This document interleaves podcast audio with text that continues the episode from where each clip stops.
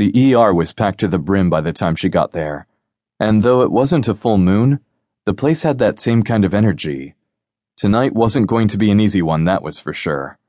She quickly stored her things in her locker and grabbed a cup of coffee, imagining it was from her maker at home and not the sludge she currently poured into her body. Since this wasn't her shift, she went straight to the board to see where she was needed and what she could do. The head nurse, Liz's supervisor Nancy, called her over as soon as Liz got to the central station, and Liz made her way as she finished her drink. Where do you need me? she asked, and threw away her cup in the recycling bin under the desk. There's an MVA in room 17. It looks like the car just clipped him according to the on scene reports, but he went down hard on the pavement. Liz's brows went up. A car hit a pedestrian? Yep, looks like it might have been deliberate too, since it was in a parking lot. Nancy put in. The other woman loved gossip, but was real clear on the lines of patient confidentiality, thankfully. I'm on my way. Liz said as she made her way to the room.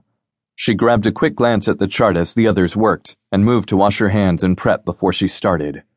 Call for the OR, the doctor on call stated. Looks like a lacerated spleen. Liz held back a wince. If the man had a lacerated spleen, there was a good chance he'd lose it tonight. And while that wasn't life threatening if they were quick about their diagnosis, it meant there could be other internal injuries. When Liz got to the doctor's side, she blinked as she looked down at the patient in the bed. Hey, Liz, Owen stated, his voice filled with pain.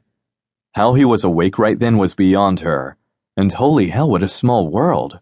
She felt as if he'd just spoken to her at the bar, and now here he was. You know him? The other nurse, Lisa, asked, a curious gleam in her eyes. Liz did her best to avoid being the butt of gossip around the hospital, and now it looked like Lisa wanted to catch something juicy. Mr. Gallagher, Liz said, pointedly ignoring Lisa. Can you tell me how you're feeling?